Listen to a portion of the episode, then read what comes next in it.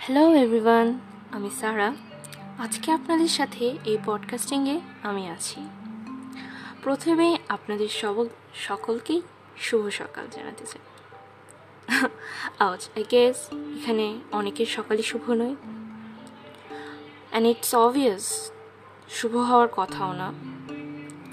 ঠিক মতো চোখ না খুলতেই অফিস প্রাঙ্গণে ছুটে যাওয়া টিউশনি পড়তে যাওয়া স্কুল কলেজ সংসার জীবনের কাজ তো আছেই। এত ব্যস্ততার মধ্যে একজনের সকাল কীভাবে শুভ হয়? কিন্তু আপনি জানেন, আপনি চাইলেই আপনার সকালটিকে শুভ করতে পারেন।